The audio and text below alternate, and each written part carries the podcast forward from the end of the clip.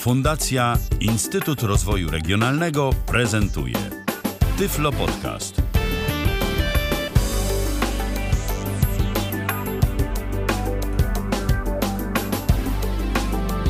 W kalendarzu mamy poniedziałek, to jest 8 dzień maja 2017 roku. Witam bardzo serdecznie. Przy mikrofonie Michał Dziwisz, przy drugim mikrofonie Paweł Masarczyk. Witaj Pawle.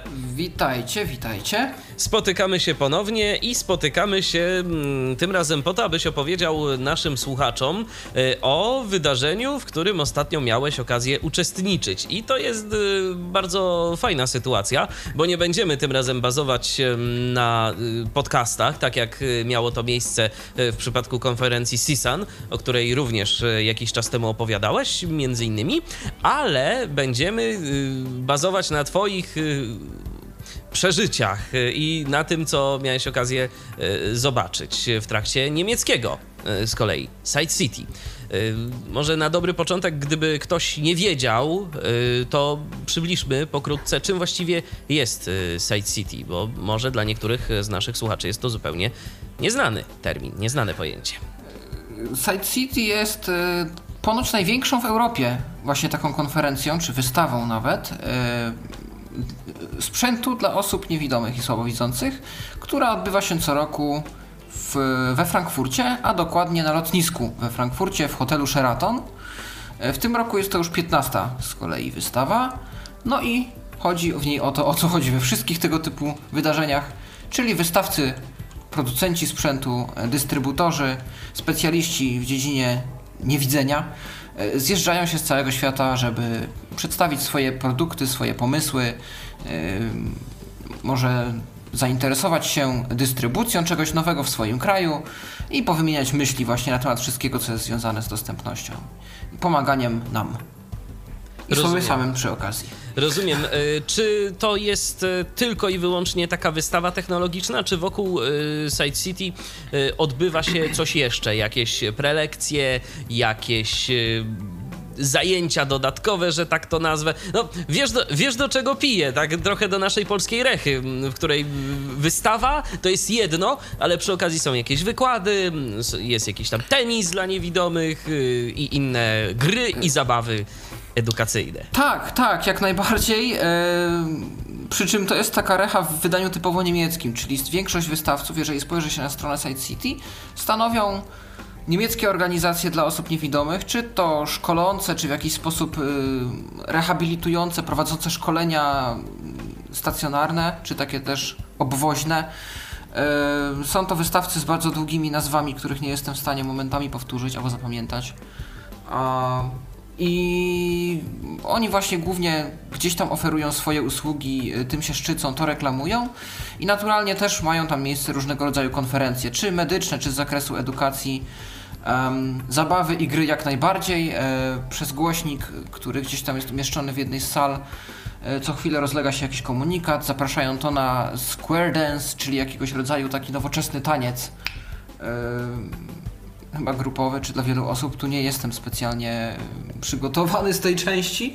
Ja sam jednak skupiłem się bardziej na e, oglądaniu tego, co, co mnie osobiście interesuje najbardziej i co tutaj w kontekście Tyflo Podcastu też jest przedmiotem tak pożądania wielu, czyli sprzęt, sprzęt i jeszcze raz sprzęt. Y, Jak w ogóle wygląda organizacja tej wystawy? Gdybyś mógł na dobry początek y, słów kilka opowiedzieć o tym. y, Jak duża jest to mniej więcej powierzchnia? Jak wygląda sytuacja jakiegoś tam wsparcia ciebie jako niewidomego uczestnika Side City? Może na dobry początek o tym nieco. Tak jak już wspomniałem, konferencja odbywa się w hotelu Sheraton, więc przestrzeń jest dość znaczna. E, Wystawcy rozmieszczeni są na stoiskach e, podzielonych literami. Każde, każde pomieszczenie, gdzie ich e, wystawy są stłoczone, ich stanowiska są stłoczone, podzielone są na litery od A do H. No i numerki to już w zależności od tego, ile sala pomieści, mogą aż do 25, czasami wzrastać do 27. 27 to chyba był najwyższy, przy którym ja byłem. No i więc, więc powierzchnia jest dość duża, zajmuje w sumie dwa piętra, przy czym piętro drugie to już jest de facto FGH, czy nawet samo HG, jakoś tak od końca już, więc to tak, tak na ostatek, bo się nie zmieściło na jednym piętrze. E, uczestnictwo w wystawie jest darmowe, samo uczestnictwo. Trzeba się przy wejściu zarejestrować, ale nawet nie są odpisywane żadne nasze dane. E, otrzymujemy na starcie taki pakiet e, startowy, składający się z zawieszki na szyję, która w jasny sposób identyfikuje nas jako uczestników Side City. E, zawiera ona także bon o wartości 2,75 euro na zakup czegoś do jedzenia lub picia w kafejce specjalnie do tego otwartej. Jest Czy coś za to można gdzie- kupić? E, Ja byłem zainteresowany jedynie herbatą, która już o 2 euro przekraczała wartość tego bonu. Aha, mm, to ciekawe. Więc e, nie wiem, nie wiem do jakiego typu produkty to było przewidziane. E, Ja też jadę trochę też gdzie indziej, natomiast wiem, że w kawiarni zbiera się e, większość uczestników, żeby podyskutować sobie na temat tego, co tam się działo, czego doświadczyli, co zobaczyli. Em, otrzymujemy także plan, niestety w czarnodruku. E, otrzymujemy także torbę, taką torbę plastikową, prezentową na to, żeby ewentualnie sobie włożyć gdzieś ten plan. E, Ja tam trzymałem na przykład wizytówki, które otrzymałem od wystawców. E, Wizytówki otrzymujemy też w Braille'u, co No ciekawe. to bardzo miłe. E, Tak, myślę, że tak. Zawsze jest to szybki dostęp do e, kontaktu e, z wystawcą, z którym rozmawialiśmy. E, Specjalnie na potrzeby wystawy naklejane są na podłogach e, linie prowadzące e, w różne miejsca e, strategiczne dla wystawy. E, I na stronie też e, chwalono się tym, że zainstalowano aż dwa systemy beaconów. Pierwszy to Blind Square Event, drugi to Mind Tax, e, niemiecki system. Ja z przyczyn oczywistych przetestowałem ten drugi. Po prostu Blind Square Eventa nie ma na Androidzie jeszcze póki co dostępnego. E, I szczerze powiedziawszy, przez to, że miałem przewodników, to nie miałem takiej potrzeby też eksperymentowania samemu z jakąś orientacją w przestrzeni. Natomiast y, siedziałem, siedząc sobie w jednej z kawiarni, możliwe, że byłem zbyt daleko od samego miejsca wystawy, ale nie, nie wykryło mi żadnego beacona, więc albo nie umiem używać tej aplikacji, albo niczego tam rzeczywiście nie było. E, Ponadto na stronie rozpisane mamy, gdzie każdy wystawca ma swoją siedzibę, swoje stanowisko, gdzie możemy ich znaleźć. E, Niestety tylko co do stanowiska, nie ma tam jakichś opisów szczegółowych. Przynajmniej ja się nie doszukałem i niestety, chyba że coś się zmieniło ostatnio, więcej informacji znajdziemy po niemiecku niż po angielsku. Mi angielska wersja strony wyrzucała chociażby przy liście wystawców jakiś błąd, że e, chyba 404 czy coś tego typu. No i widać, że to wszystko jest nastawione gdzieś też na Niemcy. Wszystkie sprzęty, jakie tam znajdziemy, albo raczej duża ich część jest nastawiona na język niemiecki.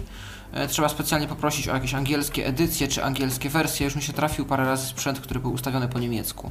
Jak poprosiłem, zmienili mi język na angielski. E, natomiast e, domyślnie je, jest to nastawione na niemiecki i też reprezentacją firmy są pracownicy, którzy dobierani są, którzy raczej potrafią mówić też po niemiecku. Jeżeli jest to możliwe w danej firmie, jeżeli firma posiada takich pracowników, czy amerykańska, czy brytyjska, wyślę takich, którzy mówią po niemiecku. Jakkolwiek, ale żeby mówili. A tak wsłuchując się w głosy i w to takie tło, które było obecne przecież y, cały czas, y, kiedy zwiedzałeś y, Side City, dało się wysłyszeć jakoś dużo różnych języków poza niemieckim, czy jednak no przede wszystkim Niemcy, Niemcy i ewentualnie jacyś tam z importu od czasu do czasu. Y, Mam na myśli zwiedzających wystawę. E, To znaczy, mm, tak, to głównie, głównie był język niemiecki, aczkolwiek gdzieś już usłyszałem rosyjski i to nawet nie przy wystawie, nie przy stanowisku jakiegoś konkretnego wystawcy, a po prostu na korytarzu, idąc. E, Trafił mi się też e, włoski i słyszałem rozmowę, może ktoś się tu przyzna ze słuchaczy, e, Polaka, który rozmawiał po angielsku, ale opowiadał dużo czy o Polsce, czy o polskim języku, siedział za mną w kawiarni, więc jeżeli się ktoś tu poczuwa taki spotyt mały, e, to pozdrawiam. I prosimy o I niech się, do nas, się nie... niech się do nas odezwie, tym bardziej, że nasz radiowy Skype jest do waszej dyspozycji, tyflopodcast.net, tyflopodcast.net. Może ktoś z was był na Side City yy, i może chciałby się podzielić yy, swoimi jakimiś wrażeniami, refleksjami, a może o coś zapytać yy, Pawła. Pawle, wspomniałeś, że ty miałeś zorganizowanych przewodników, ale czy to byli przewodnicy Side City, czy po prostu kogoś tam poprosiłeś y, w jakiś inny sposób? Bo zdaje się, że tam przewodnicy to nie są wolontariusze, tylko, tylko tam trzeba i to wcale nie mało zapłacić za przewodnika. Y, tak, to prawda, o tym też chciałem wspomnieć. Y, co jest na pewno za darmo, to jest wolontariat mm, składający się z osób, które odbierają przybyłych z dworca we Frankfurcie lotnisko. E, co pół godziny e, latają tam wolontariusze z żółtymi koszulkami, którzy powinni tych ludzi odbierać. Mi nie było to potrzebne, ponieważ ja zorganizowałem sobie pomoc za pomocą portalu Couchsurfing, o którym ogólnie zrobilibyśmy pewnie kiedyś osobną audycję, bo idea jest ciekawa. Wielu jest tam altruistów i wiele można spotkać życzliwych osób, które sprzyjają naszym zamiarom, bardzo by nam chciały pomóc i nie tylko nam, każdy tam sobie pomaga jak może. Ja akurat potrzebowałem takiej pomocy i zgłosiły się osoby, które zaoferowały mi pomoc. E, było to o tyle ułatwione jeszcze, że mój przewodnik, osoba, która odpowiedziała na moje ogłoszenie, była pracownikiem lotniska w Lufthansie, więc bardzo dobrze znała e, teren lotniska, hotelu Sheraton, wiedziała o Side City, choć sama nigdy nie była, więc ułatwiło to bardzo nawigację między, między stanowiskami, też po, po samym hotelu, po samym lotnisku. Natomiast była tam zorganizowana to taka usługa mm, przewodników. E, natomiast kosztuje coś takiego 13 euro za godzinę. Tak jak już wspomniałeś, nie jest to mało, zwłaszcza jeżeli chcemy spędzić na przykład cały dzień, a raczej tak to wygląda, jeżeli przyjechaliśmy z daleka. Mm, no i y, warto się zgłosić dużo, dużo wcześniej, bo jeżeli się przyjedzie na miejsce, już w dniu wystawy i poprosi o taką pomoc bez wcześniejszego uzgodnienia tego z y, osobami prowadzącymi wystawę, może być problem. Mogą być już wszyscy wolontariusze zajęci. Um, pomoc taka jest dostępna zarówno po niemiecku, jak i po angielsku. Rozumiem. No, być może dla rdzennych Niemców to 13 euro za godzinę to nie jest jakiś wielki wydatek, no ale tak przeliczając na polskie, to robi się z tego już wcale y, nie taka mała sumka, więc y, tym bardziej jeżeli chcemy no, przez ileś godzin korzystać z takiej pomocy. A powiedz mi, czy te wszystkie miejsca były w jakikolwiek sposób oznaczone?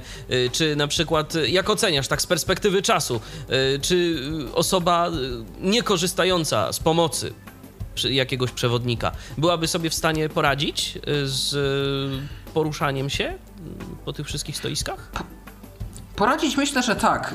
Y, możliwe, że nie zrealizowałbym na przykład ja tego, co, co mi się udało dzięki pomocy osoby widzącej zrealizować, czyli wywiady. Bo będzie jeszcze pewnie jedna audycja, gdzie będą wywiady, które udało mi się przeprowadzić z wystawcami.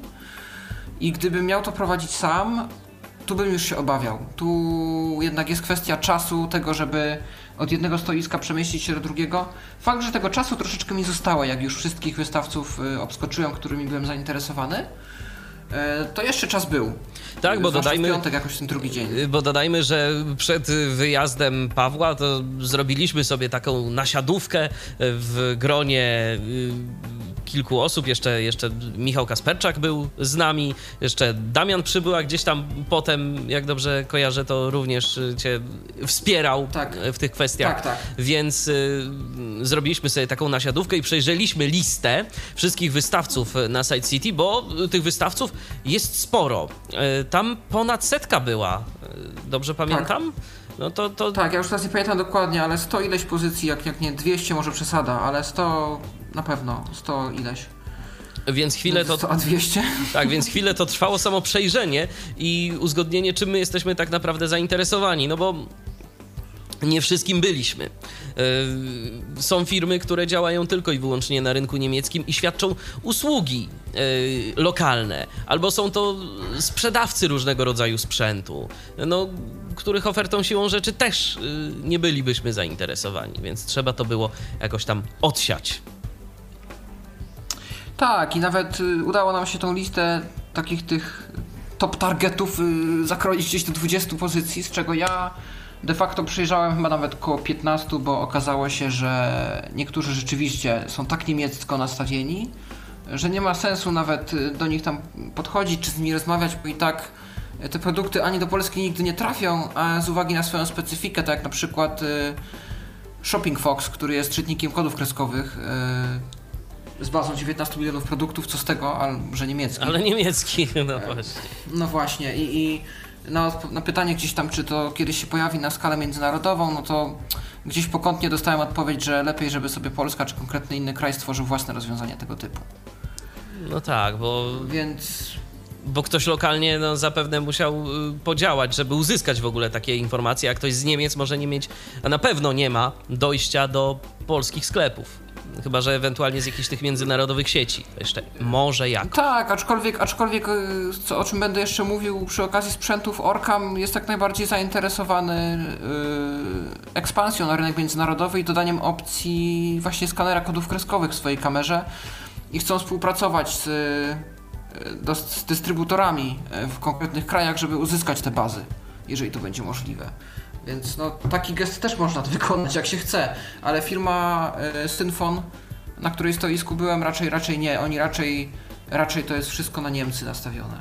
To czy coś jeszcze, Pawle, nawet takiego... nie na Austrię, nawet nie na inne Aha. niemieckojęzyczne kraje. Tylko, tylko po prostu na Niemcy. Czy coś Tak. jeszcze, Pawle, takiego y, o samej wystawie, zanim przejdziemy do mm, konkretnych stoisk? Wi-Fi nie było. To Uuu. jest mój największy ból. No to szkoda. Wbrew To, pozorom, bo, bo jednak y, zarówno wystawcy potrzebowali tego internetu, jak i ja sam bym nie pogardził dostępem. Miałem plany być gdzieś na TeamTalku, być na żywo i gdzieś mieć tu waszą koordynację ze studia a propos tych wywiadów, wszystkiego. Natomiast okazało się, że jedna sieć jaka jest, to co złapiesz, to masz w konkretnym miejscu. Czasami jest jakiś tam darmowy, ograniczony Sheraton dla gości, którzy nawet nie są gośćmi hotelowymi. E, Czasami z jakiejś tam kawiarni na hasło, czasami z jakiegoś tam punktu innego, bo tam Sheraton jest obstawiony różnego rodzaju kawiarniami sieciowymi, e, jakieś welcome breakfast i tego typu. E, No i sami wystawcy mieli problem. Oni, jeżeli chcieli demonstrować sprzęt, który bazował na internecie, musieli sobie sami zorganizować internet, sami musieli sobie ustawić hotspot i zdarzyło mi się na stoisku właśnie Neo Braille'a, że pan musiał mnie przeprosić, ale Aleksy mi nie zademonstruje, bo internet mu nie działa. No niestety, to, to, to, takie przykre trochę, że, że nie zostało to jakoś zaplanowane, a przynajmniej, że wystawcy no, nie ogarnęli jakoś tego, być może nie, nie mieli informacji nawet, że, no, że nie ma tego internetu, no bo wydawałoby się, że to jednak no, Niemcy, kraj rozwinięty, tak, to już Wi-Fi wszędzie jest, a tu niespodzianka. A ktoś na przykład z Chin, ciężko od niego oczekiwać, żeby akurat no, miał niemiecką kartę na internet mobilny i, i sobie gdzieś tam tego hotspota stawiał i, i uruchamiał to wszystko. No ale dobrze, to w takim razie myślę, że możemy przejść do y, wystawców, y, firm, które prezentowały swoje produkty. Y, No i na samym początku mam tu American Printing House. Cóż oni ciekawego zademonstrowali? No, teraz ich takim hitowym produktem, od razu jak mówimy APH, to myślimy Orbit. Orbit Reader i Graffiti. I istotnie to jest to, co udało mi się zobaczyć. E, Zarówno Orbita, jak i Graffiti mieli Państwo na stole.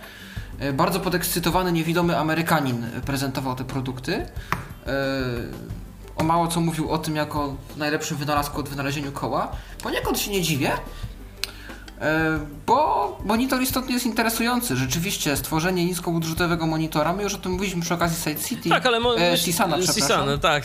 Ale może warto, żebyśmy przypomnieli pokrótce, czym są te produkty. E, Orbit Reader jest e, niskobudżetowym monitorem brailleowskim. Znowu teraz nie pamiętam, czy to był 40-znakowy, czy 20. Chyba to była 20. Mi się to zawsze teraz myli, e, bo tych monitorów też widziałem trochę. Natomiast e, przez to, że on został zrobiony z trochę innych materiałów, on jest trochę bardziej plastikowy, te, te mm, komórki same brailleowskie też są trochę twardsze i oni się też szczycą, że ten braille się nie ugina pod palcem, jak w większości notatników brailleowskich czy linijek, które są na rynku.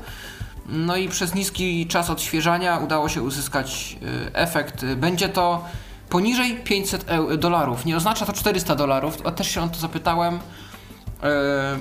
Tą cenę 400 dolarów podał Blind Bargains, potem skopiowało to, skopiowało to chyba Cole Blind Tech, trochę innych tych podcastów amerykańskich. Natomiast y, to nie jest taka cena, aż tak optymistycznie nie ma. Będzie gdzieś poniżej 500 euro, ale nie oznacza to aż od razu 400. Ale do euro czy dolarów? Dolarów. Dolarów. Dolarów. Okej. dolarów, natomiast teraz ten przelicznik chyba dolara z eurem jakoś z, Tak się mniej więcej zrównuje, no ale zawsze wiesz, zawsze, zawsze warto to doprecyzować, bo a nuż widelec Tak, coś, tak. Tam się, coś tam się jeszcze pozmienia yy, w tych przelicznikach. Yy, czyli do, według dolara liczymy. Um, i, i, I istotnie działał ten, ten, ta linijka, działała. Byłem w stanie obejrzeć sobie menu. Jest to zarówno monitor brailleowski, jak i notatnik, taki jak y, powiedzmy mój Braille Edge, czy, czy, czy, czy teraz te Actilino handitechowskie.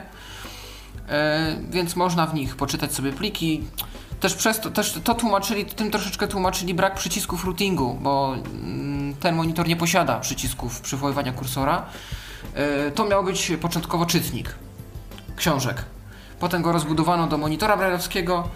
No ale jak to już ktoś argumentował, właśnie ten, ten pan to konkretnie, który to przedstawiał.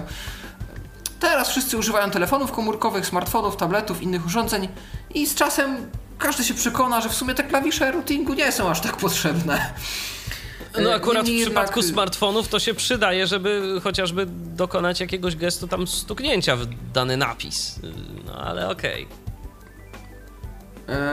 Tak, bo ja nie znam za dobrze Braille'a, ale na iOSie troszeczkę go testowałem, na Androidzie jeszcze nie. Jak, do, jak, dobrze, jak dobrze pamiętam, to jeżeli naciśniesz, wiesz, przy mm, na przykład jak masz y, kursor, jak masz przycisk OK i y, przynajmniej w iOSie, jeżeli stukniesz, a właściwie y, wciśniesz y, klawisz routingu przy tym klawiszu OK, no to aktywuje OK. Albo przy literce Aha, no, O, albo przy literce K. Więc tak, ja bym tych klawiszy y, kursor routingu tak, tak nie dyskredytował wcale. No, ja też mi się wydaje, że, że przydadzą się, zwłaszcza jeżeli edytujemy tekst, to jest główną przewagą Braille'a nad y, mową, że możemy przywołać kursor szybko w dowolne miejsce, gdzie znaleźliśmy błąd i możemy go od razu poprawić. Więc Dokładnie. edytorsko to jest bardzo ważna funkcja. Natomiast niem- niemniej jednak y, APH łącznie z Orbit Research są gotowi na sugestie, otwarci na nie i chcą robić to, na co ochotę mają ich użytkownicy potencjalni. Więc jest szansa na to, że te niedogodności, te błędy zostaną wyeliminowane.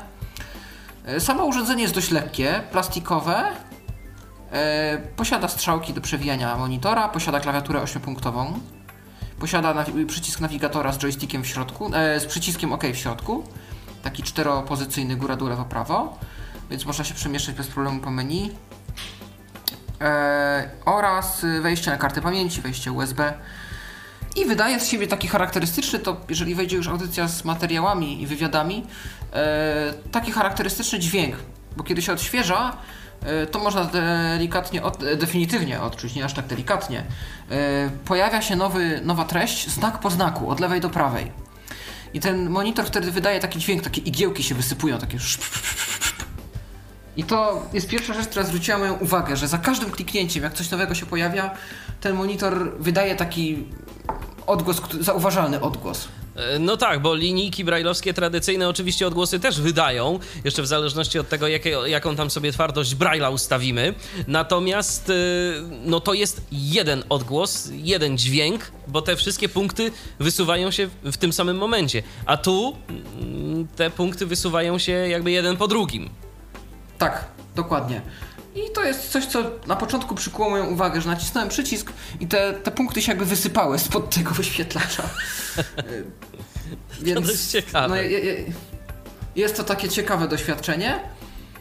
Natomiast wspierane są wszystkie popularne formaty, z tego co pamiętam nawet EPUB, e, więc można sobie nawet czytać. Pan, który to prezentował, czytał akurat książkę z zakresu gdzieś tam elektroniki i elektry, elektroniki.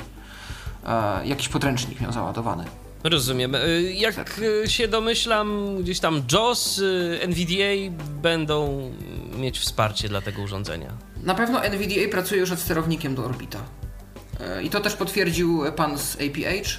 E, Nie wiem nic o kolejnych screenreaderach, ale prawdopodobnie będzie on też wspierany. No i dobrze, zawsze to kolejny gracz na rynku. Yy, wspomniałeś o jeszcze drugim urządzeniu, tak? Które tam się Graffiti, pojawiało, tak, tak, graffiti. Jest pierwszym chyba tak rozbudowanym, ale nie jedynym na tych targach, będę jeszcze mówił o innych firmach, e, monitorem do grafiki brailleowskiej. Możemy na nim wyświetlać załadowane wcześniej pliki, zdjęcia, e, jakiekolwiek inne grafiki, czy wykresy, czy jakieś rysunki. E, Możemy też na nim rysować sami, palcem. Ma, ma, matryca jest interaktywna i, i można po niej kreślić palcem. To było bardzo ciekawe uczucie, muszę przyznać, bo ja nie byłem doświadczony w tego typu mm, zabawach i y, zacząłem sobie po prostu dotykać tego ekranu, żeby zbadać jego powierzchnię i nagle zauważyłem, że gonią mnie jakieś kropki. I ja już zacząłem coś rysować. No proszę, No pan, który to bardzo ciekawe jest. Zamroził. Pan, który potem zamroził obraz, troszeczkę się uśmiał, bo miało wyjść kółko, a wyszły jakieś esyfloresy. Natomiast rzeczywiście pokazał mi, co można zrobić, jak już się wie, e, jak się tym posługiwać, co może zrobić osoba niewidoma i narysował mi piękne kółko jeszcze z jakimś łukiem czy inną cięciwą tam wyznaczoną przez to kółko. Wow, no to rzeczywiście, to brzmi interesująco, a samemu udało ci się jakoś tak później coś już narysować, co miałoby jakikolwiek kształt, czy to Nie. jednak wymaga większego treningu? Nie, niestety nie. To wymaga większego treningu, bo mnie przede wszystkim przeraża to, że ja zrobię delikatny ruch na tej matrycy i ja już czuję, pod, jak te kropki wyskakują mi pod palcem. Ja muszę poćwiczyć to skupienie, które jest wymagane, żeby nie przejmować się tym, że coś już tu wyskoczyło e, i rysować dalej ten, ten kształt, który sobie zaplanowałem. E, Zwłaszcza, że to z delikatnym opóźnieniem wyskakuje i jest to takie trochę obce mi uczucie, że po prostu te kropki mi jakby gonią i no, no, no, no mi to trochę zaburzało koncentrację. Nie, nie byłem w stanie. Miałeś okazję zobaczyć, e, jak to wygląda w połączeniu z komputerem? Co jest w stanie przekazać, czy nie? E, Nie tyle z, komputer e, z komputerem troszeczkę, to znaczy załadowano mi kawałek pulpitu czyjegoś i byłem w stanie obejrzeć sobie jak wygląda okno, takie, takie windowsowskie okno na komputerze w formie takiego rysunku. Em, albo to było na tym ekran, na monitorze, albo na innym, już teraz nie pamiętam, natomiast y, chyba na którymś z nich i chyba nawet na właśnie tym apechowskim, na graffiti, zobaczyłem jak wygląda pasek zadań, jak wygląda ten obszar zasobnika z zegarem. Dla mnie to, był, to była, wiesz, y, taka mozaika kwadratów, jakichś prostokątów, tu jakiś pasek, y, tu jakiś kwadracik i to wyglądało tak zabawnie, Dziwnie. tak mi ktoś to narysował. Aha. Natomiast, natomiast ciekawe doświadczenie. Wiem, że to jest prototyp, ale w wersji ostatecznej ma być podłączenie do HDMI. I obaj właśnie z tym panem zastanawialiśmy się, jak będzie wyglądała telewizja, jak ją podepniemy do takiego monitora. Dla mnie osobiście to będzie po prostu jeden, jeden wielki cyrk skaczących kropek, z którego nic nie będzie się dało odczytać. Dokładnie. Bo chyba, że ktoś sobie. będą tak szybkie. Tak, chyba, że ktoś sobie będzie robił stop, stop klatkę na przykład. No to wtedy Tak, ewentualnie. no ewentualnie. Natomiast to, co mi pan pokazał, to było logo APH, czyli literki APH, prostu. Mhm. Oraz logo Apple. Nadgryzione jabłko zobaczyłem własnymi rękami. Yy.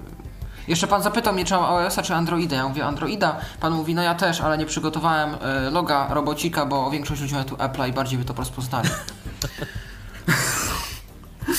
Natomiast zobaczyłem właśnie Apple, logo Apple i też zapytałem, czy będzie możliwość wyświetlania Braille'a, tak po prostu, żeby używać tego monitora jako takiego, powiedzmy, większego czytnika książek na całą stronę, powiedzmy.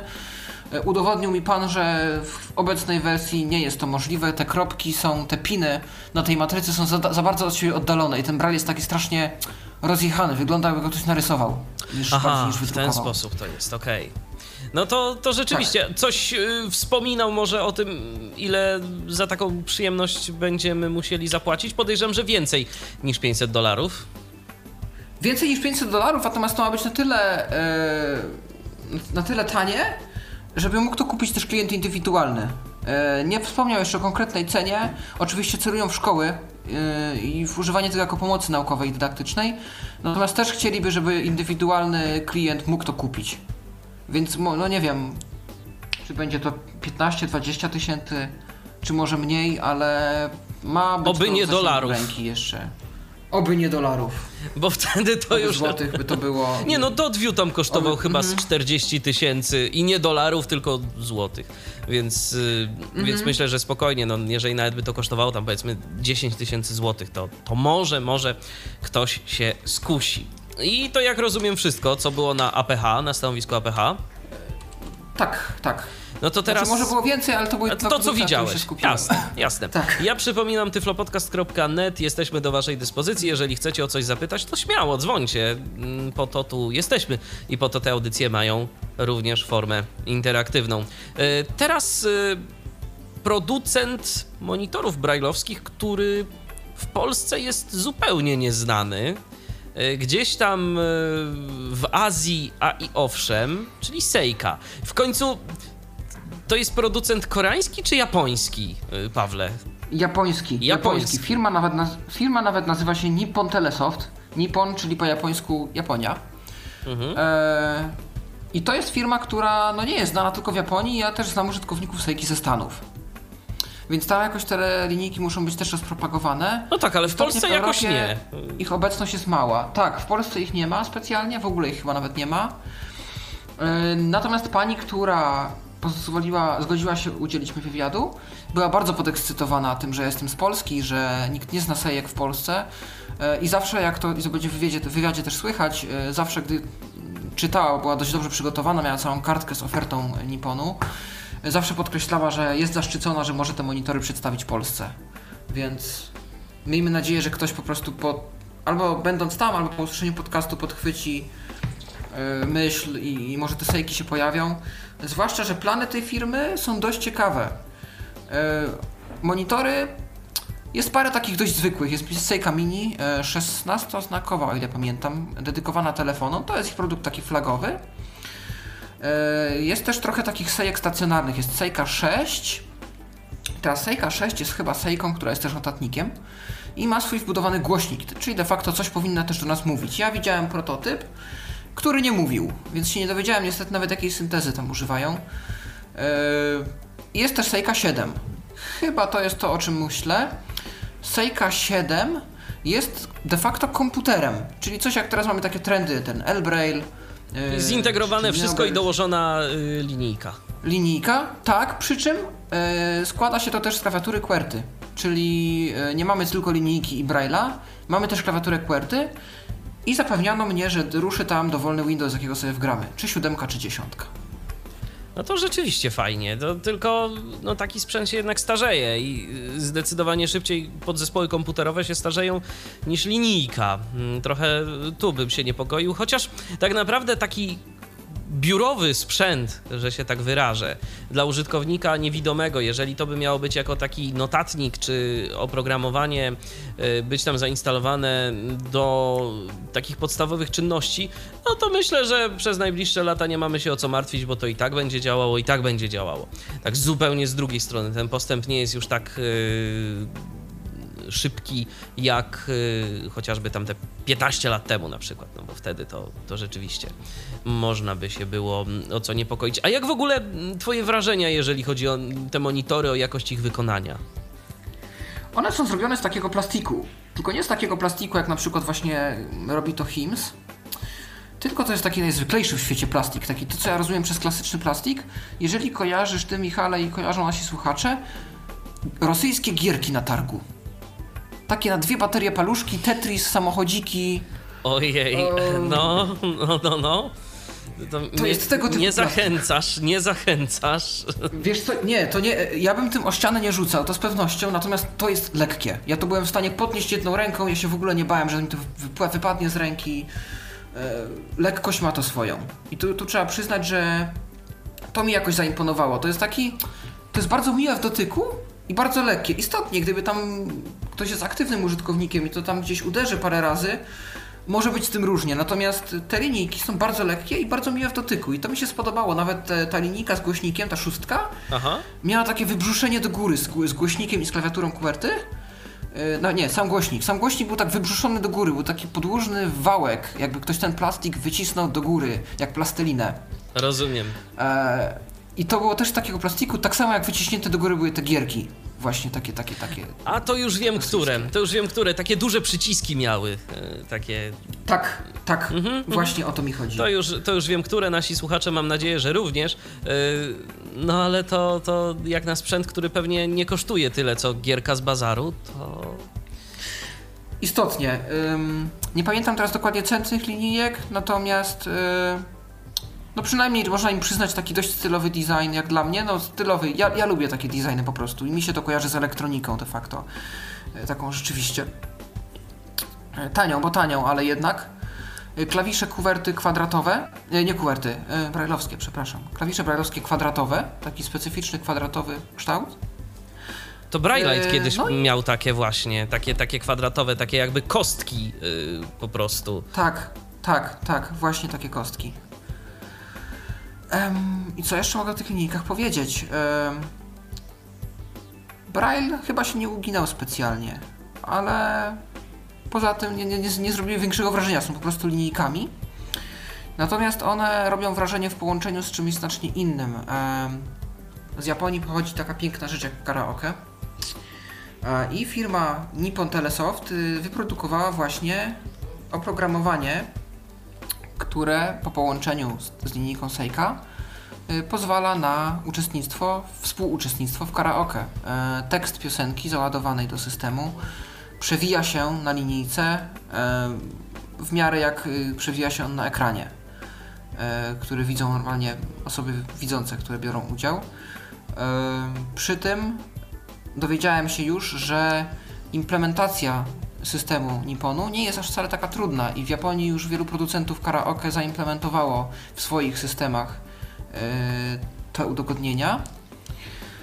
Yy, nie wymaga to z tego co rozumiem nawet jakiegoś obecności żadnego screen readera. Po prostu podpinamy linijkę, nie wiem czy USB czy po Bluetooth do systemu, do urządzenia karaoke, które jest yy, nam dane do dyspozycji i czytamy tekst aktualnie załadowanego utworu.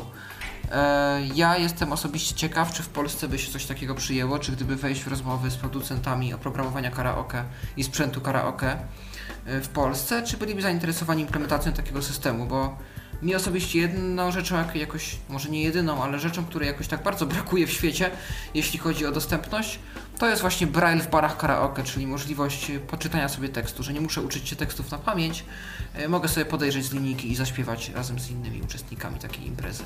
No tak, to jest, to jest rzeczywiście fajne i byłoby interesujące. No fakt faktem, trzeba by się wyposażyć, jak rozumiem, we własną linijkę, no bo raczej bary nie byłyby zainteresowane jeszcze dopłacaniem i kupowaniem tego typu urządzeń, ale jeżeli system miałby taką możliwość, no to wtedy co za problem się tam do tego systemu wpiąć i korzystać po prostu. Y, tak. Y, jeszcze jedną nowością, którą zaprezentowała w tym roku firma Nippon Telesoft jest drukarka brailleowska. Drukarka, która Y, reklamuje się jako mm, Sleep by the Printer, czy coś w tym stylu, y, czyli śpi z drukarką. Chodzi mniej więcej o to, y, że drukarka jest bardzo cicha. Miałem możliwość wziąć udział w drukowaniu jednej strony papieru brajlowskiego tą drukarką. Istotnie jest dużo cichsza niż mm, taka na przykład Juliet czy Tiger, które znamy z tego, że robią więcej huku niż jedna maszyna przemysłowa w hali. No tak, i że do, do niektórych to są specjalne szafy dźwiękochłonne do dostania, zdaje się, do indeksów. Tak, możliwe. Natomiast y, tutaj mamy do czynienia z bardzo cichym sprzętem. Y, punkty wytłaczane są za pomocą ciśnienia, więc nie, nie mamy tu do czynienia z żadną igłą, z niczym takim, z żadną głowicą. Tu jest po prostu pod ciśnieniem punkty są wybijane na kartce. Czy nie to powoduje, że te punkty jakoś inaczej są wyczuwalne?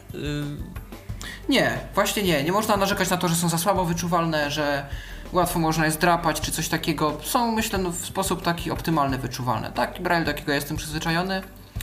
Ponadto drukarka drukuje y, jednocześnie braille'a i czarnodruk na jednej kartce papieru. O, to też bardzo fajne. Tylko zastanawiam się, jak, y, no wiadomo, czarnodruku zmieści się na kartce więcej, więc przypuszczam, że to musi być ilość dostosowana tego czarnodruku do Braille'a właśnie. Prawdopodobnie tak to jest zrobione. Miałem nawet kartkę takiego papieru, natomiast chyba zostawiłem ją moim przewodnikom na pamiątkę. Yy, nawet jakoś zapomniałem się o nią upomnieć. Teraz widzę w pudełku, znaczy w mojej torebce z różnego rodzaju materiałami, że nie mam tej kartki ze sobą. Najwidoczniej została we Frankfurcie. Ale była, jak najbardziej została wydrukowana, była to strona broszury firmy Nippon Telesoft. No to przechodzimy dalej e, w takim razie. Teraz Hedo to jest kolejna pozycja na liście. Cóż tam się? E, bardziej chciałem, bardziej chciałem tu o niej wspomnieć, bo nie znamy tej firmy w Polsce, niż dlatego, że ma coś ciekawego do zaprezentowania. Hedo to są po prostu linijki brajlowskie. Jest to firma gdzieś z Bawarii, nie wiem czy Monachium, czy gdzieś w jakimś mniejszym mieście. Natomiast jest to linijka 40-znakowa, e, najzwyklejsza w świecie, nawet chyba nie miała klawiatury e, do pisania. Podpinana do NVDA na pewno, prawdopodobnie też działa z JOSem. Braille, wyczuwalny, myślę tak samo jak wszędzie. Najprostsza w świecie po prostu linijka, ni mniej, ni więcej linijka. Ciekawa rzecz, którą zauważyłem, myślę, że to był taki trochę feller techniczny, E, od lewej strony mm, komórki nachodzą jeszcze na obudowę e, urządzenia, gdzie de facto tych kropek nie powinno być. Przez co początkowe powiedzmy kropki, jakieś litery, pierwsze litery mm, na linijce są dość słabo wyczuwalne. Po prostu część tych komórek nachodzi, nachodzi jeszcze na plastik obudowy z lewej strony. No to rzeczywiście, być może akurat ta linijka miała taką wadę fabryczną. Miejmy nadzieję, że pozostałe modele są już jednak lepiej wykonane. Y, czy może chociaż skoro nie ma nic y, rewelacyjnego w tym urządzeniu, to może jakaś cena jest zachęcająca? Czy, czy też raczej nie? Też nie sądzę. Nie, nie pytałem o to, bo wiem, że te roniki chyba nawet nie wiem, czy są jakoś specjalnie promowane poza Niemcami. Wątpię, że ta cena jest jakoś konkurencyjna. Szczerze powiedziawszy, nie zapytałem. I wiem, że było też urządzenie lektorskie, które pozwalało na to, na co urządzenie lektorskie pozwalać powinno, czyli wrzucamy kartkę papieru, ona zostaje zeskanowana i jest nam odczytana. Jest to zamknięty system, który działa i wspiera mnóstwo języków, w tym turecki, ale nie posiada polskiego. Aha, no widocznie jeszcze po prostu w Niemczech za mało naszych. Yy, kolejny monitor, tym razem mm, mam na myśli Metek. Yy, tym razem monitor do, do grafiki. Nie brajlowski, tylko do grafiki właśnie. Tak. E, tak, firma Metek specjalizuje się w tym, przynajmniej tak wyczytałem na ich stronie, że składają oni linijki na zamówienie.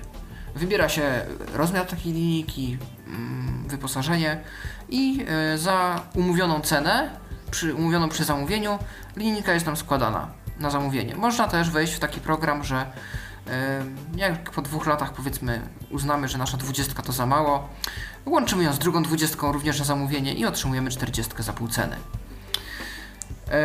Natomiast tu w tym roku pokazano monitor brajlowski, taki właśnie do rysowania różnych rzeczy, do pokazywania na nim e, różnego rodzaju grafiki. Czy było w nim coś specjalnego? Też ciężko powiedzieć. Był dość drogi z tego co wiem. Był głównie nastawiony na e, produkcję komercyjną, na firmy, na szkoły.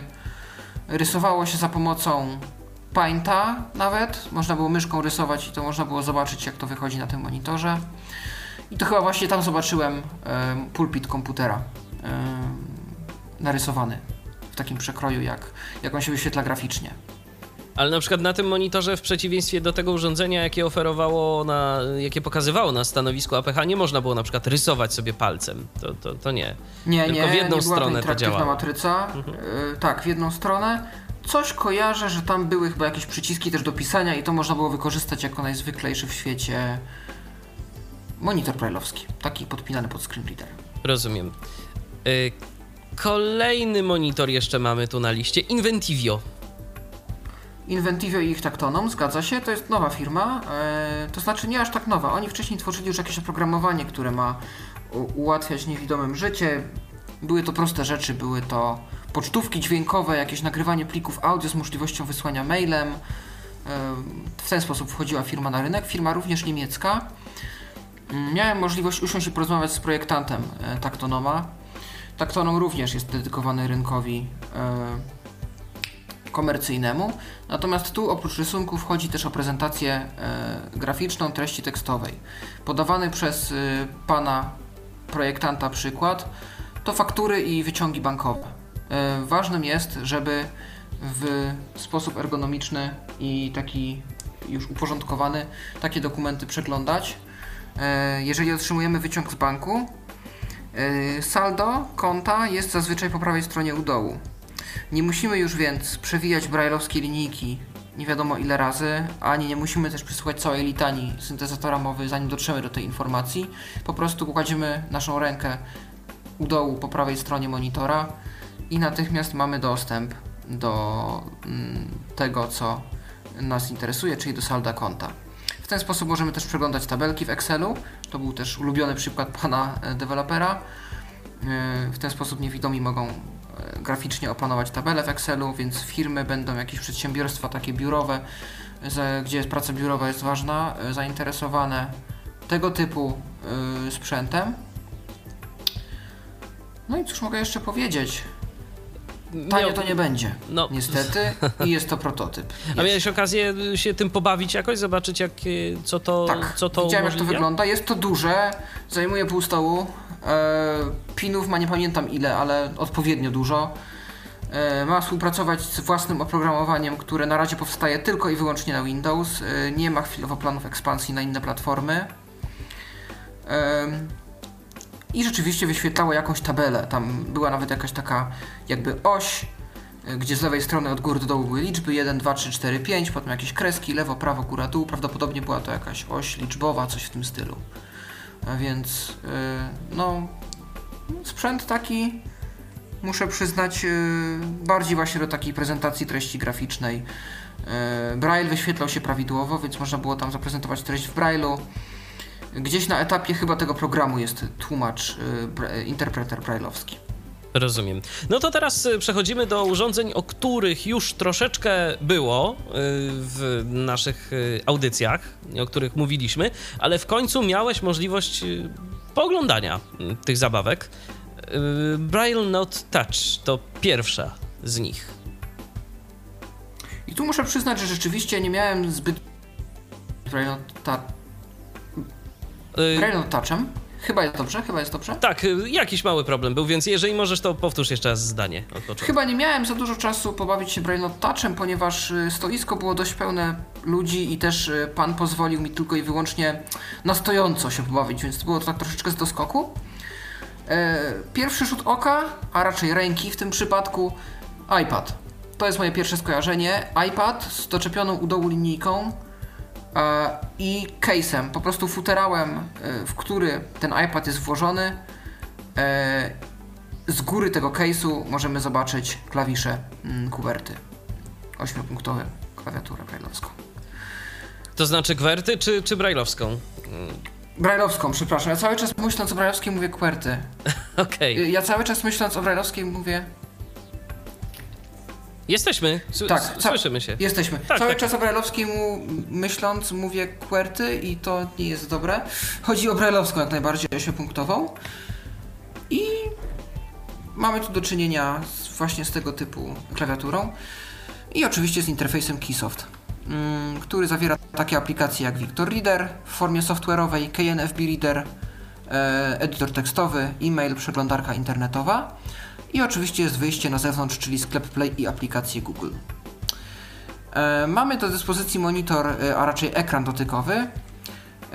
Ekran, który służy nam tylko do tego, żeby wykonywać na nim komendy. De facto piszemy na nim tylko, nie wykonujemy na nim żadnych gestów, które znalibyśmy z iPhone'a czy z Androida. Nie jest to żadna nawigacja. Jest to najzwyklejszy w świecie mm, e, monitor, e, ekran dotykowy, y, gdzie piszemy tak, jakbyśmy pisali na wprowadzaniu Braille'a w iOSie, czy w Embraille'u, czy w SoftBraille Keyboard. Może wtedy ma on więcej sensu, kiedy wyskakujemy poza aplikację Keysoftu i yy, zaczynamy korzystać z natywnych androidowych rzeczy. E, ja bym nawet powiedział, że bardziej w Kisofcie, bo w Kisofcie on ma swoje skróty, że jeżeli na przykład nacisnę literę N, czy ją wystukam na ekranie, otwierają się, czy pokazują się już jako propozycje notatki. E, natomiast y, na pewno służy on do pisania. Ja miałem jakieś początkowo problemy z kalibracją tego ekranu. Potem on już się skalibrował i nie, wiesz, eee, bardziej, też mi, bardziej też mi chodziło o to, że być może w momencie, kiedy mamy yy, już takiego natywnego Androida, kiedy wyjdziemy z Keysoftu, to ten ekran zaczyna służyć do nawigacji, czy też nie? Ponoć nie. Ponoć Aha. jak już zapytałem się, czy jest jakaś alternatywa dla, dla komend, yy, dla wpisywania wszystkiego braillem, czy dla jakiejś takiej nawigacji linijkowej powiedzmy, czy coś, bo są też klawisze przewijania ekranu, które poniekąd służą za strzałki. E, otrzymałem odpowiedź, to nie, w zasadzie to nie. Są klawisze pod kciukiem e, z przodu urządzenia, które też służą do jakiejś nawigacji. One tam symulują e, klawisze Home, Back, Menu i różne inne androidowe.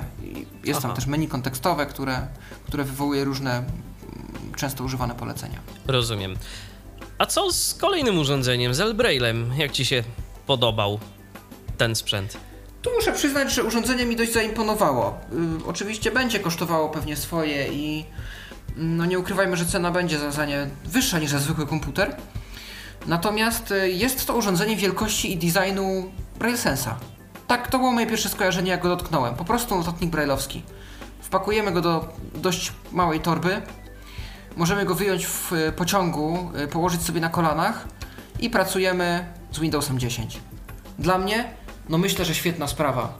ten Windows 10 rzeczywiście płynnie tam chodził. E, otwarliśmy notatnik, Eloquence tam wszystko pięknie udźwiękawiał. E, do tych popularnych klawiszy typu Windows Alt Control są oczywiście przypisane klawisze. Mamy do czynienia z klawiaturą brailleowską ośmiopunktową, linijką brailleowską e, Focus i masą, masą różnych wejść. Jest wejście USB, jest, HDMI, jest LTE na kartę SIM, e, jest oczywiście Wi-Fi, Bluetooth i wszystko inne, co może nam być potrzebne. No i oczywiście, tak jak już wspomniałem, Windows 10 i JOS. JOS plus tryb awaryjny na wypadek, gdyby JOS się zawiesił.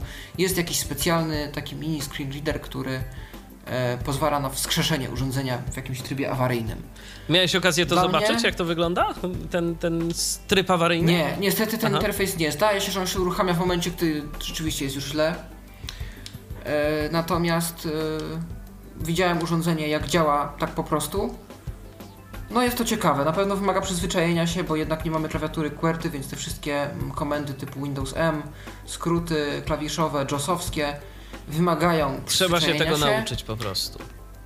Tak, natomiast bardzo fajne narzędzie produktywnościowe, myślę, że będzie się cieszyło popularnością wśród y, niewidomych Polaków. Z uwagi na to, że jest małe, jest małe, jest poręczne, a oferuje w zasadzie to, co oferuje komputer. Okej, no to Tu przypomina mi się, tu przypomina mi się Tomek Bilecki właśnie, który kiedyś opowiadał, że on by chciał mieć takie urządzenie, taki komputer bez ekranu, aha. w sumie z samym wejściem na słuchawki, sama taka klawiatura, żeby podpiąć do niej słuchawki czy jakieś inne urządzenia peryferyjne, em, na których on mógłby na przykład w pociągu jeszcze poprawiać jakieś swoje projekty dźwiękowe do pracy. Jakieś nagrania, jakieś tam realizowane książki czy coś, e, że on by chciał na takim urządzeniu pracować. No sam Elbrail powiedziano mi bazuje na Intel Sticku, na tym małym takim mikrokomputerze, który mieści się chyba w dłoni. E, można mu podpiąć różne peryferia i, i można na nim pracować. No tylko jaki tam był procesor, bo to chyba nie jest jakiś najmocniejszy, yy, najmocniejszy sprzęt właśnie w tych Intel Stickach. Nie, nie, właśnie niestety obawiam się, że tam będzie problem z jakimś Reaperem, czy z jakimś No bardziej, zwłaszcza na właśnie. jakichś dużych projektach. Natomiast do, do, do kompozycji dokumentów, do jakiejś takiej pracy biurowej, może nawet do prostych tłumaczeń, czy do przeglądania internetu, jak najbardziej urządzenie odpowiednie. I nie zajmuje ma wiele miejsca na stoliku, można je zawsze włączyć, wyłączyć, tak jak się to robi z BraceSensami, więc ja czuję, że tu, tu będzie pole do popisu. No to może być rzeczywiście dość interesujące. To jeszcze jeden z takich sprzętów, o których też yy, swego czasu rozmawialiśmy, NeoBraille. Owszem, e, zobaczyłem ten koreański notatnik. E, Firma Neo Access była również na stoisku.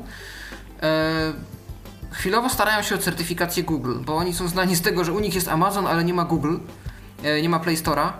I nie jest to bynajmniej złośliwością producenta, że, że stwierdził, że jest to niepotrzebne.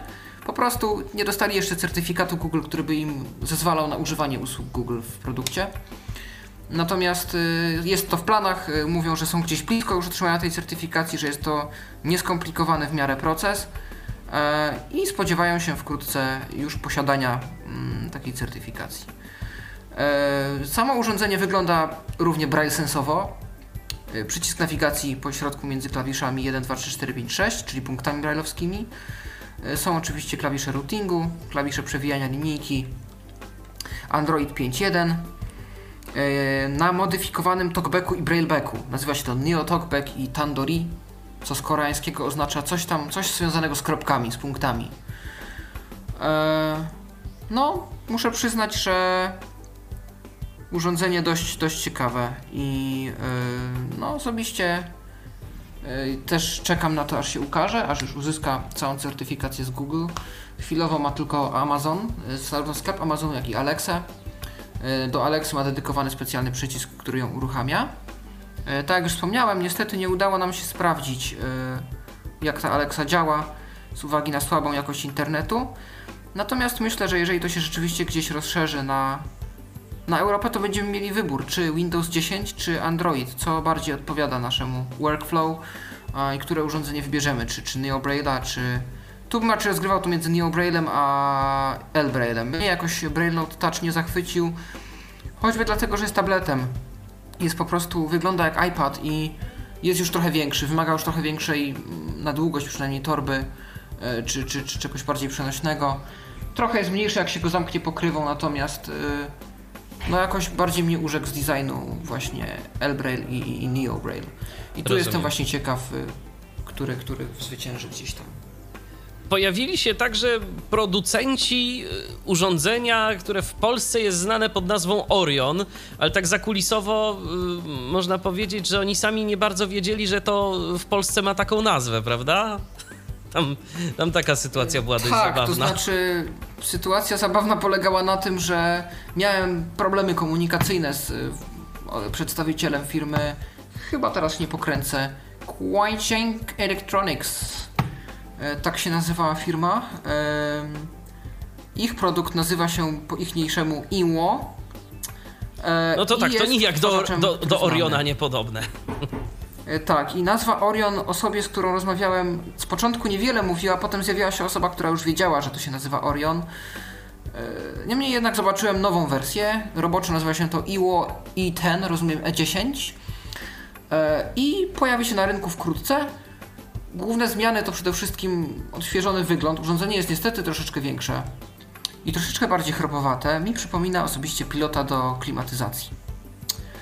E, tych przycisków jest tam też, no może nie aż więcej, ale są trochę szerzej rozmieszczone. E, natomiast urządzenie posiada już teraz moduł Wi-Fi oraz radio internetowe, dostęp do bibliotek Daisy Online, wsparcie dla standardu Daisy 3.0 oraz plików EPUB. To są różnice, które mi wymieniono. Poza tym urządzenie za wiele się nie różni. Równie stabilnie i płynnie chodzi, jeszcze nie po polsku. No ma trochę taką bardziej chropowatą obudowę, co mi osobiście do gustu nie przypadło. Ja wolę te kładsze. No jest większe, to, o czym już wspomniałem, więc ten mniejszy Orion też mi się jakoś bardziej podobał. Natomiast funkcjonalność jest nowa. Można się po tym menu również przemieszczać strzałkami. Jest wszystko to, co było. Przycisk do powrotu, przycisk do nagrywania, e, mikrofon, moim zdaniem średniej jakości. E, I to w zasadzie tyle, co można o tym urządzeniu powiedzieć. Jest nowy Orion, spodziewamy się go wkrótce i będzie. I będzie. Skoro przy różnych funkcjach e, jesteśmy, jedną z nich, nową funkcją Oriona jest radio internetowe. No i mamy kolejne radio internetowe, Webbox tym razem, które miałeś okazję zobaczyć. Webbox, który nie jest wcale nowym produktem. Jak się okazuje, to jest holenderska firma już z długoletnim doświadczeniem i te produkty Niemcy poznali już lata temu. Natomiast yy, my nie znamy ich w Polsce, nie, nie ma ich u nas. I w sumie szkoda, bo myślę, że znalazłaby się grupa docelowa na to, by posiadać w domu radio internetowe z funkcją Wi-Fi. Taki troszeczkę większy sprzęt do postawienia na stole, wielkości zegara, może takiej pogodynki, yy, z dość dużym głośnikiem i dość dobrze przynoszącym dźwięk, dostępem do radia, audiobooków, podcastów, maili, treści internetowych takich jak pogoda. Yy, i dostępem do internetu przez kabel, Wi-Fi, USB i cały czas rozwijaną paletą funkcji. Ja osobiście uznałem urządzenie za warte uwagi. E, Obejrzałem sobie troszeczkę jego interfejs. Posiada pokrętło głośności, kilka przycisków. E, No i rzeczywiście przypomina do złudzenia takie typowe radio. Takie radio, jakie postawimy sobie w kuchni, e, żeby nam grało. Możemy z niego korzystać. Jest możliwość synchronizacji przez chmurę naszych ulubionych stacji, ulubionych podcastów. E, Wszystko jest tam już domyślnie dostępne. Zastanawialiśmy się właśnie nad y, dystrybucją tego w Polsce i usłyszałem, że właśnie gdzieś y, w toku rozmów y, ujawniona została informacja, że ciężko znaleźć w Polsce firmę, która chciałaby zaangażować swoją wiedzę w zakresie lokalizacji i utrzymywania katalogu stacji radiowych. Tak to zrozumiałem y, w takim sprzęcie, jakim jest Webbox. I szkoda, bo mm, urządzenie właśnie myślę, że znalazłoby, chociaż cena tego jest, wiadomo, no, są tańsze radia kuchenne, kosztuje 600 euro w Holandii, ale z uwagi na to, że w Holandii ma ono także funkcję odczytywania napisów e, w filmach w telewizji holenderskiej. Jest to zintegrowane z tamtejszym Aha. systemem. E, Cena na resztę Europy jest to 500 euro, więc jest to 100 euro taniej z uwagi na brak tej funkcji. No więc radio kuchenne za około 2000 zł. No to tak trochę dużo, natomiast y, rzeczywiście mm, no, dla części osób byłoby to fajną rzeczą, szczególnie myślę dla osób starszych, które mm, chciałyby mieć dostęp po prostu do różnych stacji radiowych z całego świata, gdzieś tam dostęp do różnych audycji. Y, mogłoby być to fajne rozwiązanie. Mogłoby być naprawdę Owszem, ciekawe. no plus, plus to, że są sytuacje, w których no nie zawsze, czy ten smartfon, czy ten komputer, choćby właśnie do postawienia sobie w kuchni, żeby coś grało, jakiś taki głośniczek, że mam- mamy pod ręką od razu panel do kontroli, który też yy, jest udźwiękowiony, możemy się szybko przełączyć, włączyć sobie jakiś podcast czy radio internetowe i już możemy tego słuchać. Więc no myślę, że urządzenie takie użytku domowego, nawet do takiego rodzinnego odsłuchu, jeżeli jest e, to dom, e, gospodarstwo wieloosobowe, no to, to właśnie, Byłoby żeby coś całkiem takiego okej. włączyć, myślę, że byłoby całkiem okej, tak, dokładnie. Dobrze, no to przechodzimy dalej. Tym razem zegarki. Zegarki firmy Akustika. Tak, to jest nowy gracz na rynku zegarków. E, Pokazał się już na Sisanie i jest graczem jak najbardziej ciekawym. Jest to firma ze Szwajcarii, e, która tworzy właśnie szwajcarskie zegarki dla niewidomych. E, Miałem przyjemność trzymać urządzenie w ręku. Jest to zegarek wykonany dość solidnie. Dość ciężkie jest to jego, to jego serce, e, tarcza. E, Pasek, jest wersja skórzana, jest też wersja y, metalowa. Ja widziałem tą skórzaną. Przypomina to troszeczkę y, bransoletki z Reha for the Blind drukowane w 3D. Tego typu, takie było moje skojarzenie. Taki materiał chropowaty dość, y, niemniej jednak stabilny, masywny, trzyma się to y, i mówi oraz wibruje. Mówi na razie po angielsku, niemiecku, francusku i włosku. Pewnie z czasem zacznie mówić też w innych językach. Głos jest dość zrozumiały, jest to jakaś synteza mowy. Teraz nie, nie poznałem, czy to był wokalizer, czy acapella. Natomiast bardzo zrozumiałe głosy i wyraźnie słyszalne. Jest też opcja wibracji. E, Wibracji w takim samym systemie, w jakim wibruje e, Alexa Vision, czyli e, zegarki do kieszeni, takie, czy też zawieszane na szyję. Długa wibracja to piątka, pojedyncza wibracja to jedynka. Można dowibrowywać sobie tą godzinę, czyli na przykład jedno długie, trzy krótkie to 8. E, no i myślę, że jest to całkiem ciekawe rozwiązanie. Jak ktoś preferuje mowę, można mieć mowę. Jak wibracje to wibracje. Mowę można zgłaśniać, ściszać, przyspieszać lub zwalniać. E, Możemy także w zegarku ustawić budzik, zarówno za pomocą e, samego zegarka, jak i komputera. E, Komputer mm, ma swój, swój program, który instalujemy i za pomocą stacji dokującej podłączamy zegarek do komputera. E, możemy synchronizować czas w zegarku z zegarkiem w komputerze oraz ustawić budzik. Zegarek jest zegarkiem szwajcarskim, więc powinien e, dokładnie chodzić i rzadko tracić ten czas. E, bateria też powinna trzymać no, kilka dobrych lat. No to rzeczywiście, jeżeli ktoś y, ma ochotę wyposażyć się w taki zegarek, to mogłoby być coś dla niego, ale na razie, jak dobrze pamiętam, to oni mm, nie sprzedają tego y, poza y, Szwajcarię, tak? Czy. Szwajcaria i Liechtenstein. I Liechtenstein, E, tak. Rzeczywiście, rzeczywiście jest jeszcze komunikat na stronie, że to dopiero wchodzi, że premiera już niebawem. Też tak mi powiedziano na wystawie, że, że, że to jeszcze nie weszło, ale wejdzie. Ja domyślam się, że ekspansja na rynek międzynarodowy nastąpi, bo e, przecież obecność na Sisanie, obecność na Side City, zegarki są dobrze wykonane, myślę, że firma będzie chciała się zaprezentować. Ym, Natomiast y, cena jest też dość kusząca. Jak na taki produkt y, jest to około 200 franków szwajcarskich, czyli około 750 zł. No to rzeczywiście, to, to, nie jest jeszcze, to nie jest jeszcze tak drogo, tym bardziej, że y, inne zegarki, takie sensowne dla osób niewidomych, no to kosztują drożej, znacznie, znacznie drożej. Y, Mhm. które gdzieś tam wibrują, chociażby jak na przykład Tissot. No to Tak. gdzieś dwa razy tyle trzeba zapłacić za tego typu urządzenie.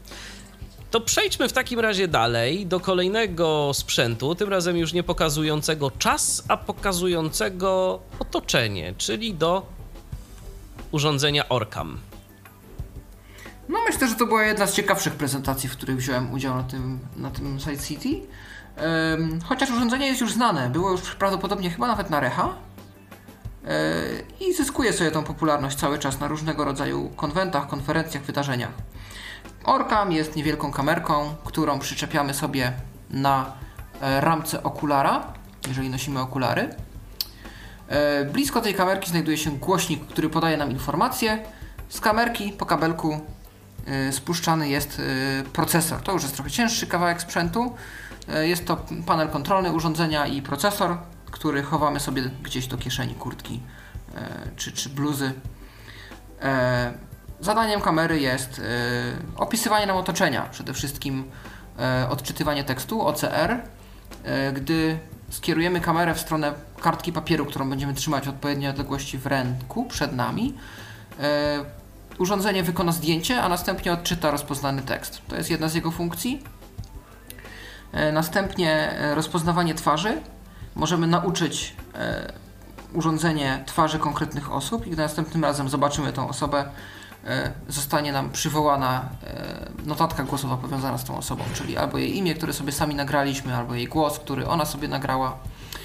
Taka sama zasada tyczy się produktów, czyli możemy jakiś przedmiot sfotografować trzy razy z różnych stron i w ten sposób urządzenie nauczy się, żeby rozpoznawać konkretne jakieś produkty, e, które mu pokażemy. Na przykład przydatne, jeżeli patrzymy po stole, czy czegoś nie zostawiliśmy, czy po łóżku. Tak samo jest rozpoznawanie kolorów. E, wkrótce ma nadejść rozpoznawanie kodów kreskowych, to o czym opowiadałem.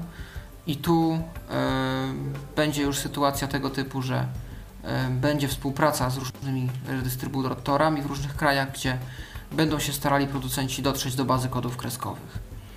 Urządzenie ciekawe.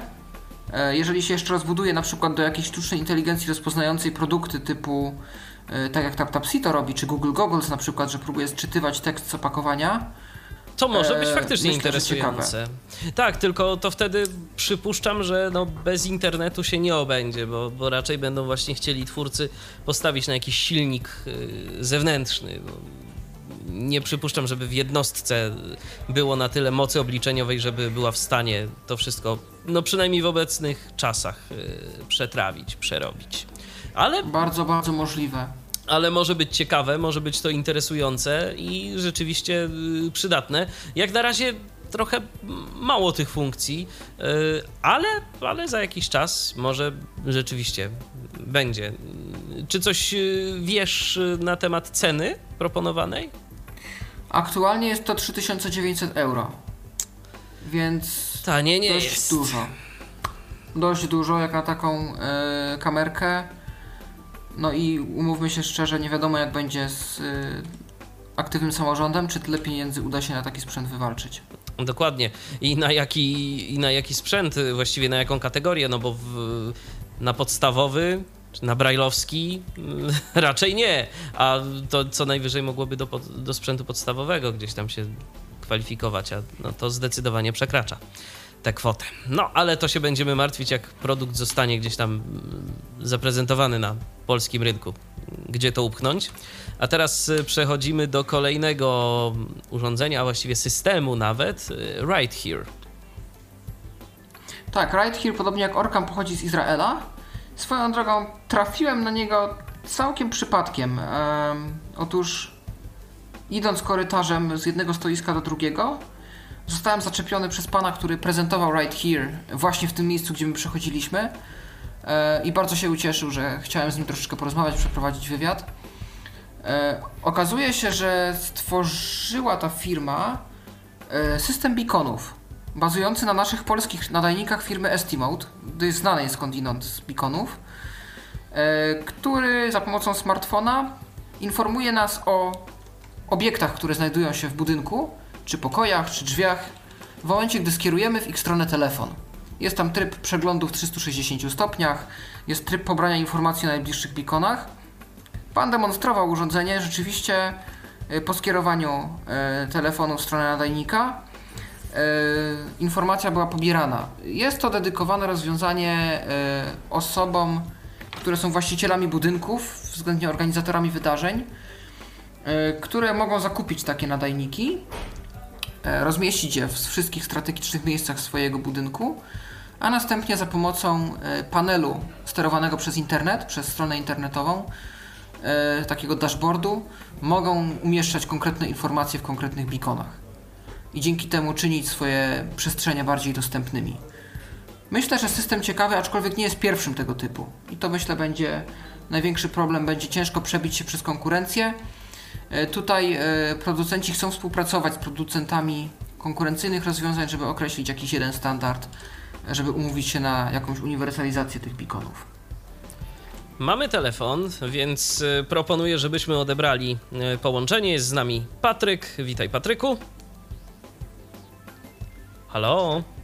Nie. O, witamy. Czyżby coś się rwało? Tak, zdaje się, że jest jakiś problem u Patryka na łączu. Patryku, czy nas słyszysz?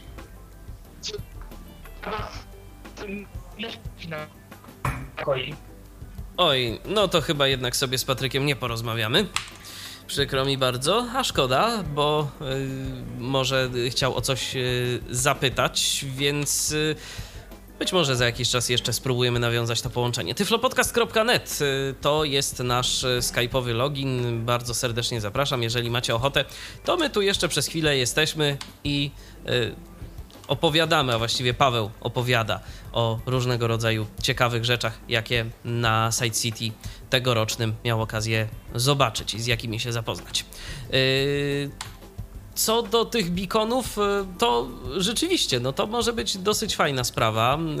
Y, fakt faktem, że mnogość już takich y, rozwiązań to, to może być jakimś tam problemem, ale rzeczywiście i to chyba nie takie znowu aż bardzo drogie rozwiązania, bo przecież te beacony same z siebie to nie są jakieś bardzo kosztowne urządzenia, jak dobrze pamiętam.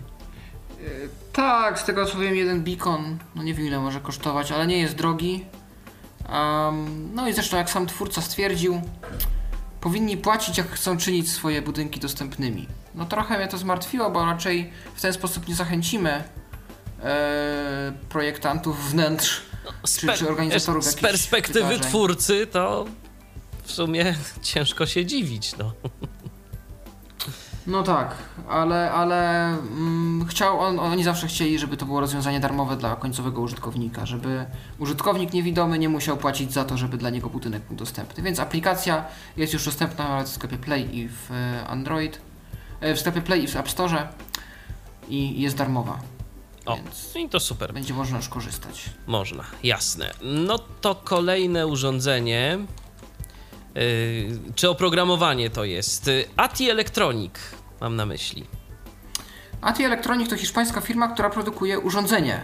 E, urządzenie, e, nawet dwa urządzenia. Pierwszym urządzeniem była, e, był dodatek do iPhone'a, taki, taka, taki, ciężko mi określić co to było, taka skrzyneczka, powiedzmy pła, bardziej płaska skrzyneczka, która ma być powerbankiem starczącym na dwa naładowania iPhone'a, czyli domyślam się, że jest to około 5000 mAh.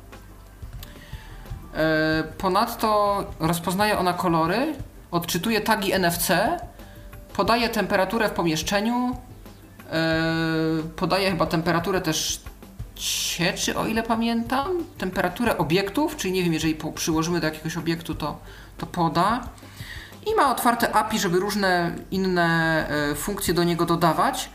W każdym razie jest wyposażona we wszystkie możliwe czujniki do postrzegania otoczenia, żeby te informacje były interpretowane i podawały naszemu smartfonowi w formie aplikacji, ponieważ sam smartfon i jego czujniki mogą czasem nie wystarczyć.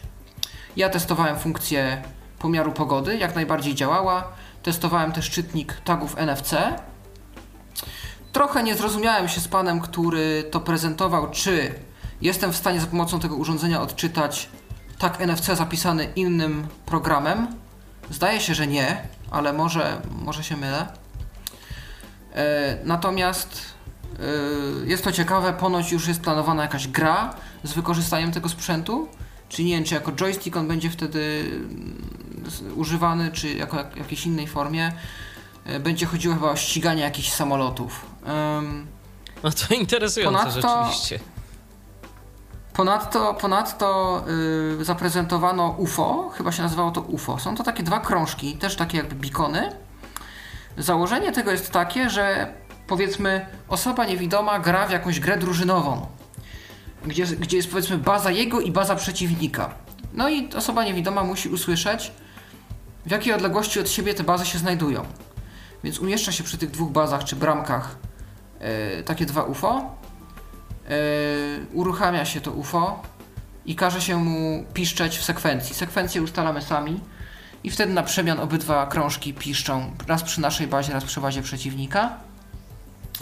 Drugie zastosowanie yy, niewidomy rodzic bawi się z dzieckiem na plaży i nie chce, żeby to dziecko mu za daleko uciekło, ale yy, przy okazji też no, chce pozwolić mu się samemu bawić, więc nie będzie cały czas gdzieś tam przy nim siedzieć. Yy, w momencie, kiedy yy, zostawimy takie UFO dziecku powiedzmy w kieszeni spodni na przykład, otrzymujemy komunikat w telefonie, gdy beacon za bardzo oddala się od naszego telefonu. No tak, to też może być dobre rozwiązanie. A przy tym, przy okazji, pewnie też jeszcze jakiś tam sygnał dźwiękowy można yy, otrzymać, żeby wiedzieć, gdzie to nasze dziecko się znajduje, tak? Bo nie zawsze tak, dziecko może tak, chcieć oczywiście. nam powiedzieć, tak? Ja tu jestem, tak? A... Tak, tak. Beacon nie okłamie. No. Mhm. No to rzeczywiście, no, dosyć, dosyć ciekawe rozwiązania, takie, takie nietypowe. Yy porównaniu do, do całej reszty i rzeczywiście mogą gdzieś tam być przydatne. To, to jest hiszpańska, tak? Yy, firma? Tak, to jest hiszpańska firma. Założyła ją e, nauczycielka w jednej ze szkół, chyba nawet dla niewidomych, która stwierdziła, że jest jeszcze miejsce na trochę więcej sprzętu, że coś jeszcze można stworzyć. E, czy oni mają jakieś plany wyjść z tym gdzieś na świat, czy to tylko takie lokalne e, tak, produkty? Tak, nawet, tak, nawet już były jakieś rozmowy, zdaje się, odnośnie tutaj bliższych rynków, ale E, nie wiem, czy to są na tyle zaawansowane rozmowy, że te informacje można by zdradzać publicznie na antenie. Natomiast myślę, że niedługo prototypy ruszą w sprzedaż i będziemy mogli spodziewać się, kto wie, może i nawet w Polsce. Pożyjemy, zobaczymy. Zobaczmy tymczasem, czy Patryk będzie w stanie się z nami połączyć. Dzwoni jeszcze raz. E, słyszymy się, Patryku? Ja teraz zmieniłem się. Chyba nie może być, że... No wiesz co, słychać cię bardzo źle. Niestety.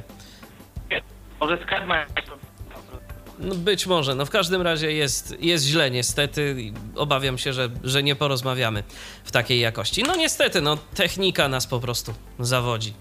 I to bardzo, od czasu do czasu. Yy, następny, następny, następny, następny sprzęt, następna firma. Yy, Dolphin. Dolphin, firma znana na polskim rynku, yy, firma brytyjska. Cóż oni ciekawego pokazali? Oni jakoś tak głównie chcieli się pochwalić supernową. Zupełnie nie wiem czemu, bo nie słyszałem, żeby wyszła jakaś nowa rewolucyjna wersja.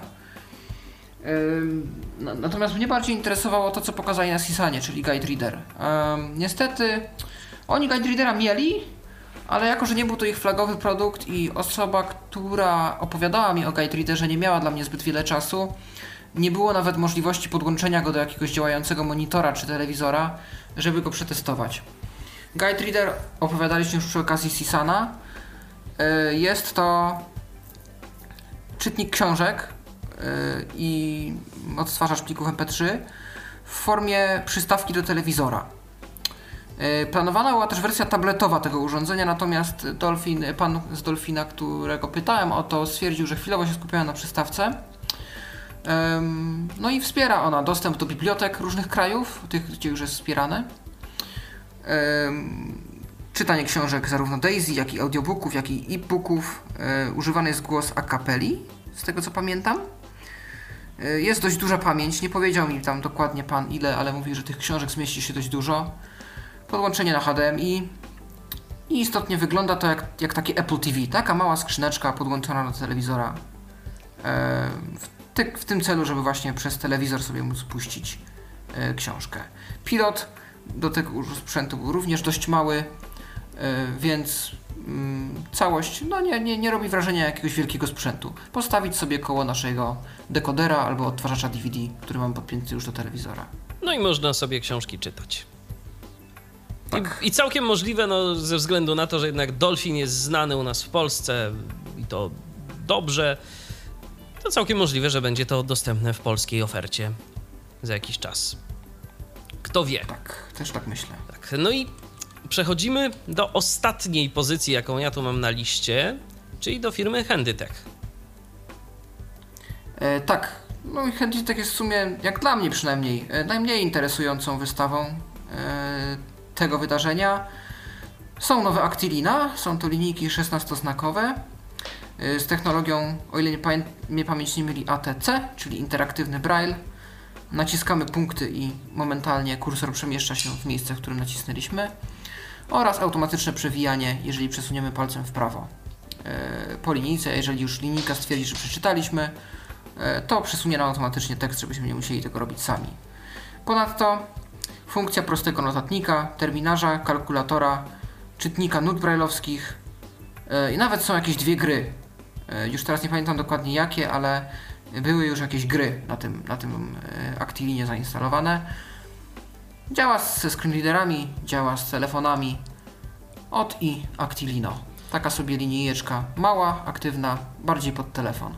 Małe, poręczne, więc może dla kogoś okazać się rzeczywiście przydatne. O ile jeszcze cena będzie jakaś taka sensowna.